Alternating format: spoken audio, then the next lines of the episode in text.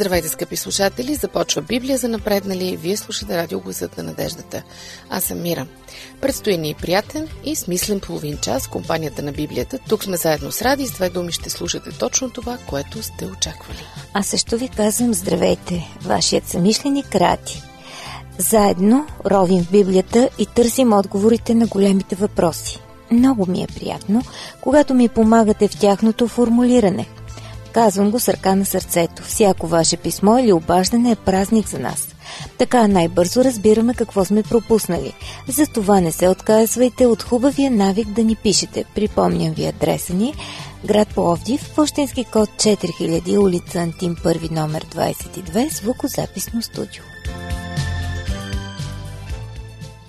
Днес съм избрала да поговорим за една от любимите ми теми Библията, една от най-ясните и най-изобилно коментирани теми в нея, темата за края на света, второто пришествие и всичко свързано с тях. Не бих нарекла темата за края на света любима, но ти го казваш. Напротив, като свършим съм сигурна, че много хора ще си отдъхнат. Защото ако има библейска тема, върху която да са направени най-много свободни съчинения, да са съчинени най-много легенди, това е именно темата за края на света. И то все ужасяващи, страховити и подобни на сънища на пияница. Легендите по-добре да ги оставим за сега. Сега предлагам да почнем от глобалното затопляне. Много е актуално напоследък. Чух теория, че всъщност точно благодарение на затоплянето постепенно ще се изпечем живи и това ще бъде пророкуваният в Библията Армагедон. Ти какво ще кажеш? Разбрахме се, че сега легенди няма да четем. А това си е легенда и половина, и то от фантазните. Такива неща може да каже само човек, който изобщо, ама изобщо не познава Библията.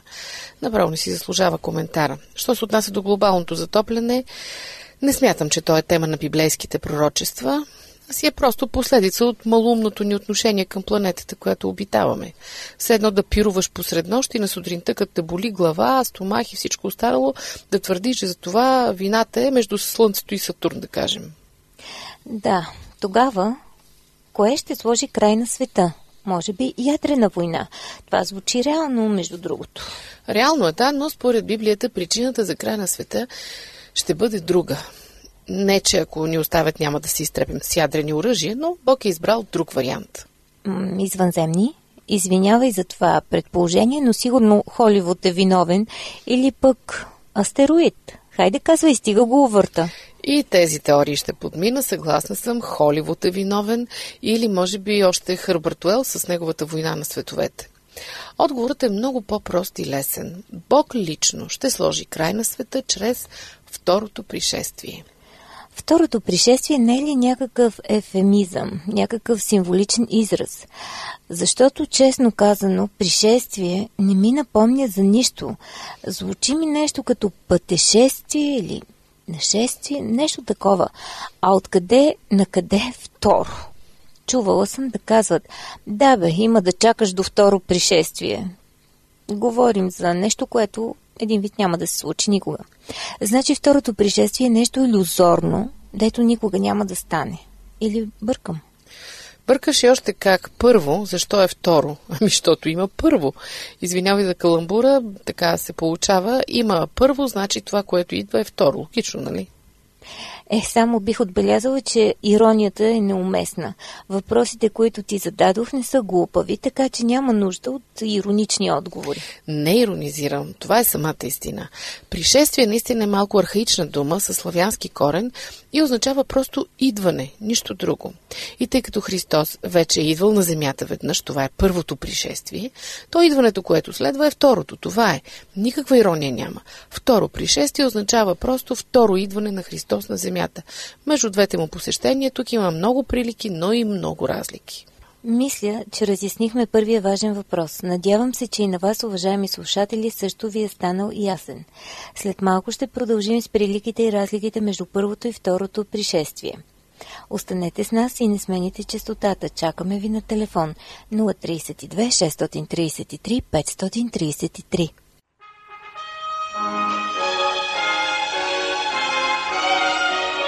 Lift up the trumpet and loud let it ring. Jesus is coming again. Cheer up the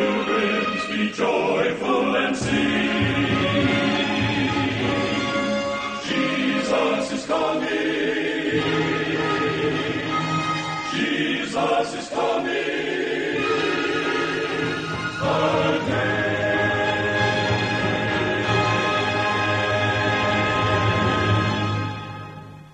Ето ни отново, уважаеми слушатели, аз съм Мира. Днес заедно с Ради разглеждаме темата за второто пришествие в Библията. Това е Библия за напреднали на радио Гласът на надеждата.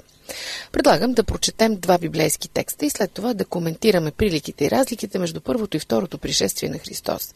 Първият е от книгата Деяния на апостолите, глава първа, стихове десети и единайсети. Тук се описва възнесението на Христос. Учениците са на Елеонския хълм и гледат как техният учител постепенно се отделя от земята и се издига към небето. И четем. И като се взираха към небето, когато възлизаше, ето двама човеци в бели дрехи застанаха при тях, които и рекоха: Галилеяни, защо стоите да гледате към небето? Този Исус, който се възнесе от вас на небето, така ще дойде, както го видяхте да отива на небето. И втория текст е от Евреи, девета глава, двайсет и осми стих. Искаш ли аз да го прочета? Добре. Христос, като бе принесен веднъж, за да понесе греховете на мнозина, ще се яви втори път, без да има работа с грях, за спасението на уния, които го очакват. Благодаря ти. От тези два текста научаваме две важни неща за второто пришествие, които елиминират веднага половината измишлотини по света. Открили кои са? Една прилика, една разлика. Точно така. И приликата е? Приликата е, че както се е възнесъл, така и ще дойде по същия начин. Това означава няколко неща. Че второто пришествие ще бъде буквално, а не символично събитие, както казахме. Възнесението на Христос е нещо реално. На него присъстват над петстотин души и те го виждат с очите си. Преди това са разговаряли с Христос, пипали са ръцете му с белезите от гвоздиите, яли са на една трапеза. И след това с очите си са гледали как той полека се издига от земята и бавно се скрива над облаците. Това така ги поразило, че те не можели да спрат да говорят за него. Даже си навлекли неприятности. Значи второто пришествие няма да е някакво духовно събитие. Христос влязъл в сърцето ти и прочие. Или пък тайно грабване, ако сте чували, уважаеми слушатели, това понятие. Това ще бъде събитие, което ще стане пред очите на всички хора и ще бъде тема номер едно за всички медии. А разликата, че няма да има работа с грях ли? Да, първият път Христос идва, за да умре за греховете на хората. Втория път няма да се занимава с изкупителна дейност. Тогава идва като съдия и цар на Вселената. И какво ще прави? Нека да отговорим с библейски текст, така е по-добре, после да не ме обвинявате в творчество. Откровение двайсет и втора глава, дванайсети стих. Там четем. Ето ида скоро. И у мен е наградата, която давам да отплатя на всеки според каквито са делата му. Тоест Христос идва, за да приведе в изпълнение присъдата на всеки човек. Всеки ще си получи награда за делата си. И забележи, че не само онези, които в момента на пришествието живеят по земята, но и всички хора от всички епохи. Ето още един текст. Йоан втора глава, двайсет и осми и двайсет и девети стихове. Иде час, когато всички, които са в гробовете, ще чуят гласа му и ще излязат. Онези, които са вършили добро, ще възкръснат за живот, а които са вършили зло, ще възкръснат за осъждане. Бая народ ще се събере на земята. Дали ще има място за всички? Сега май ти почна да иронизираш. Ще има, защото ще възкръсват на два пъти. Не в един и същи ден. Първо възкръсват праведните. Четем в Откровение двайсета глава, четвърти стих. И видях престоли, и на тези, които бяха насядали на тях, бе дадено да съдят, които не се поклониха на звяра, нито на образа му, и не приеха белега на челото си и на ръката си. И те оживяха и царуваха с Христос хиляда години. Бързам веднага да поясня, че това е пророчески текст, видение, което Йоан вижда и описва. Звяра, образа, белега, това са все символи, които, за съжаление, сега няма да имаме време да разгледаме. Продължавам следващия, пети стих. Другите мъртви не оживяха, докато не се свършиха хилядата години. Това е първото възкресение. Значи първо възкръсват онези, които ще отидат в рая след хиляда години, онези, които ще отидат в ада, така ли? Е, горе-долу така, макар че не бих се изразила точно по този начин. За пръв път чувам такова нещо. Бих казала, че е доста екстравагантно учение. Струва ти се екстравагантно, защото е отдавна забравено и отхвърлено от християните, но всъщност си е чисто библейско учение. Искаш да кажеш, че в момента няма ад ли? Аз не казвам нищо. Библията го казва. Нека го прочета буквално, защото ми се струва, че май само на моите думи нито ти ще повярваш, нито слушателите. Малко по-надолу, в същата глава на Откровение, четем какво става след хилядата години. Сега няма да чета целия отказ, защото е доста дълъг, но чета от осмия стих надолу. И когато се свършат хилядата години, Сатана ще бъде пуснат от тъмницата си и ще излезе да мами народите в четирите краища на земята. Но огън падна от Бог из небето да ги изпояде, и дяволът, който ги мамеше, бе хвърлен в огненото и жупълно езеро. Ох, мисля, че имаме нужда от глътка въздух. Нали така, уважаеми слушатели? Нека поразмишляваме над всичко казано до сега. Не сменяйте честотата, не сме приключили. Всичко, което ви вълнува, може да споделите с нас и по имейла ей дабъл ю ар дона черта би джи ет а бе ве точка би джи. А освен това, ако не сте ни открили във Фейсбук, побързайте да го направите и да се сприятелите с нас. Ние сме Адвентно радио България на кирилица.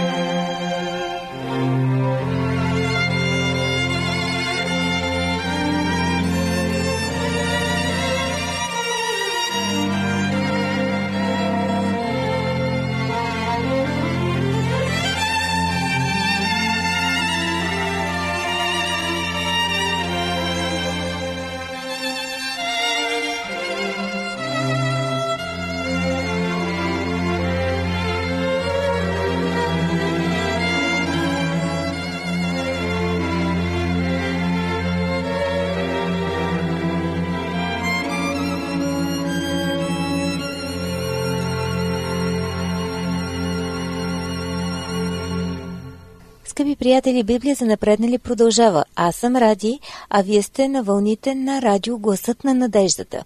Днес изненадите валят една след друга. Говорим за края на света, за второто пришествие и ей такива работи.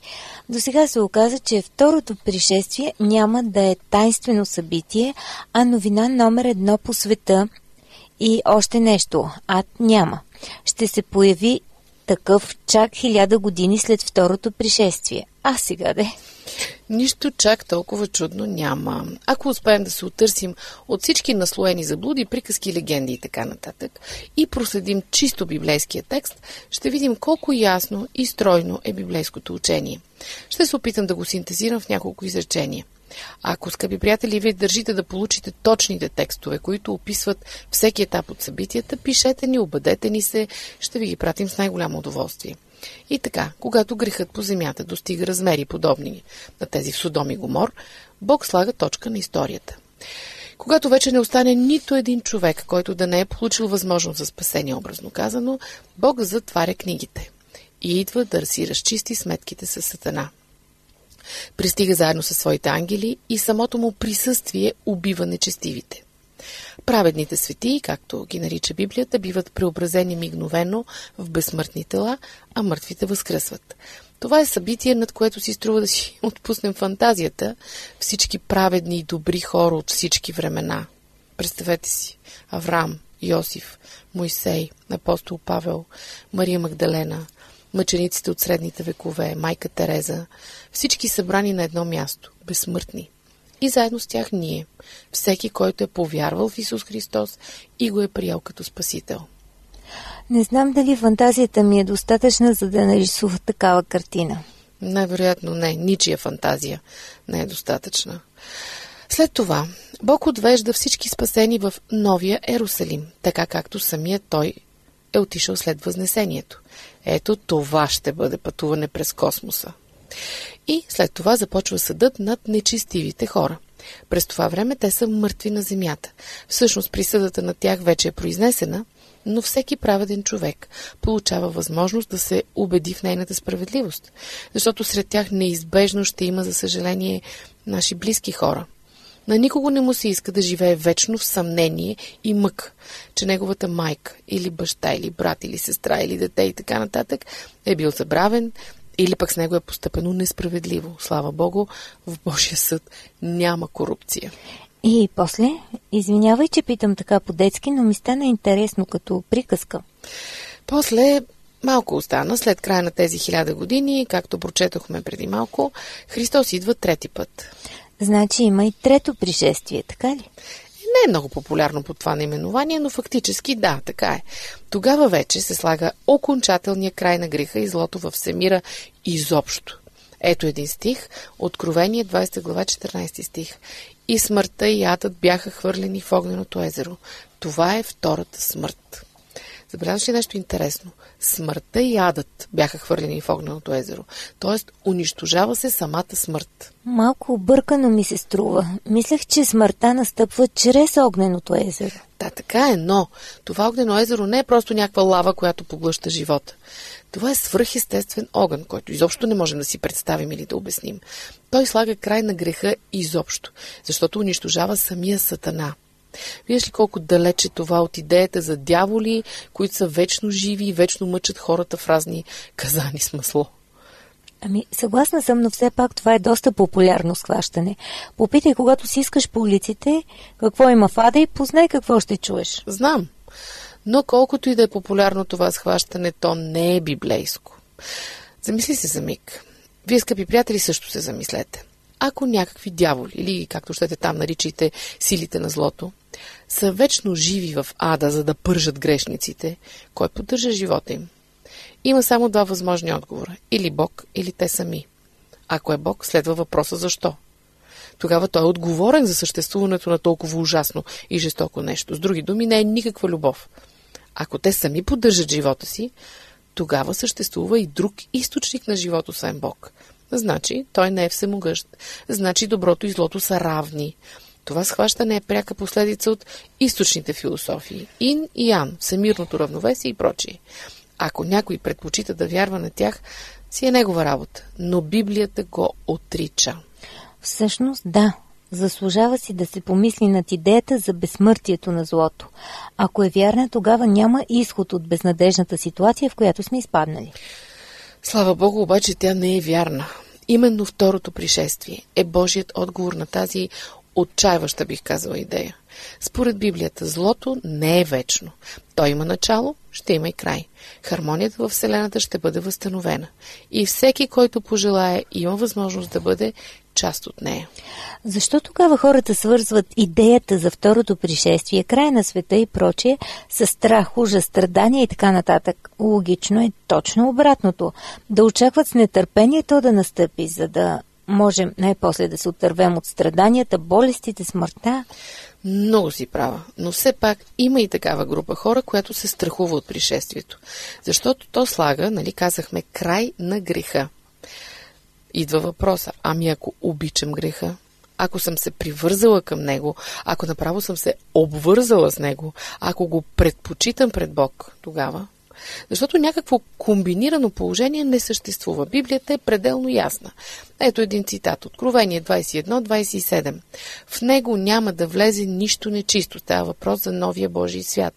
Нито онзи, който върши мерзост и който лъжи. Тоест в Божието присъствие не може да има грях. Това означава, че и никой от нас не може да бъде там. Но слава Богу, той е измислил начин да получим тази възможност. Е, на него му струва страшно много, но за нас е подарък. Тогава къде е проблемът? И аз това се питам. Но явно за прекалено много хора връзката с някой любим порок, слабост или най-общо казано грях е по-важна от връзката им с Бог. Те просто ще трябва да поженат каквото са посели. И е логично да се страхуват от пришествието. То ще сложи край и на техните любими неща, и на тях самите, защото са свързани с тях. Извинявай, че ще попитам така направо, но... Абе, няма ли те много скучно в рая? Доста хора си го мислят. Като няма забавление, купони, екшън, на човек му мръзва да свири на арфа по цял ден. Е, не знам какво ще бъде точно. Признавам, Библията ни подава някои сламки. Например, апостол Павел казва, че око не е видяло, нито ухо е чуло, нито на човек на ум му е идвало това, което Бог е приготвил за онези, които го обичат. Но това наистина са само сламки. И аз се чудя това или онова как ще бъде, но съм сигурна в едно. Бог има доста по-богато въображение от нас и едва ли не е могъл да измисли занимание за своите деца за вечния живот. Аз му вярвам и съм сигурна, че няма да ме кара да свира по цял ден на арфа. Напротив, с нетърпение очаквам деня, когато ще мога да се развивам без ограничения. Но тук вече навлизаме в територията на мечтите. Е, всеки може да си помечтае, нали? Дали ще можем да летим или нещо подобно, да знаем всичко, дали ще сме ограничени в пространството, дали ще имаме семейства, как ще изглеждаме, ами животните. Ох, наистина не знам. Иска ми се да отговоря, повярвай, но не мога. Сега, виждам, че часовникът ни притиска. За съжаление, ще трябва да приключваме. А останаха още толкова много незададени въпроси, но ми се струва, че не бива да пропускаме един. Кога ще стане всичко това? Този въпрос са го задали още апостолите на Христос, докато е бил на земята. И до днес хората не са спрели да го задават. Ако искаш кратък отговор, то е скоро. Много точно. Като мама едно време питаме кога ще ми купи нещо, а тя друг път. Съжалявам, но не мога да дам по-точен отговор. Знам, че и преди сто години са го давали, но това е. Все пак ние, живеещите в двадесет и първи век, можем да кажем с много по-голяма сигурност от апостолите, че наистина Христос идва скоро. Защото макар да не посочва годината, той все пак ни дава някои признаци, по които можем да познаем, че това събитие наближава. Искрено съжалявам, че не можем да ги разгледаме подробно, но вие, скъпи слушатели, можете да си ги прочетете и сами. Намират се в Евангелието на Матей, двадесет и четвърта глава. А ако нещо ви звучи нелогично и объркано, пишете ни, с радост ще ги обсъдим заедно. Освен това, отговорът скоро не е чак толкова разтеглив. В край на краищата Христос ще дойде веднага след като аз умра. И никой от нас не е безсмъртен, нали? Никой няма да живее петстотин години. Значи... Да, всъщност е така. След като умра, за мен второто пришествие вече е настъпило. Уважаеми слушатели, Библията предлага още доста теми за размисъл, но ние не успяхме да разгледаме всички. Какво казва за бизнеса и парите, как трябва да се възпитават децата, защо има войни и можем ли да ги спрем, как да се ориентираме в бъркотията от църкви, секти и култове, как да гадаем в бъдещето и още много-много други. Но това е Библия за напреднали, не за познавачи или майстори. Ние си поставихме задачата да разбудим любопитството ви, да ви накараме да си задавате въпроси, нищо друго. Който задава въпроси, накрая намира и отговорите. Сигурни сме, че това, което чухте, не ви е достатъчно. Сигурно си казвате, не, този отговор не ме задоволява. Прекрасно, търсете, намерете онзи, който ви задоволява. Ние ще ви помагаме доколкото можем. Винаги можете да ни се обаждате по телефона или да ни пишете. Напомням ви, телефонът нула тридесет и две шестстотин тридесет и три петстотин тридесет и три. Може да коментирате във Фейсбук, където сме Адвентно радио България, на кирилица или на познатия ви адрес, Пловдив четири хиляди, улица Антим първи, номер двадесет и две, звукозаписно студио. Разбира се, може да ни пишете имейли, ако имате компютър под ръка, ей дабъл ю ар долна черта би джи, ет а би ви точка би джи, или пък да влизате в нашия уебсайт ей дабъл ю ар точка орг и да слушате програмите ни колкото пъти поискате и когато си поискате. Радвам се, че бяхме заедно. Слушайте Библията напреднали всяка неделя на същата честота, по същото време. Аз съм Ради. До чуване. Това е радио Гласът на надеждата. Аз съм Мира. Не забравяйте да питате. Питащият човек е мислещ човек. Хубав ден и от мен.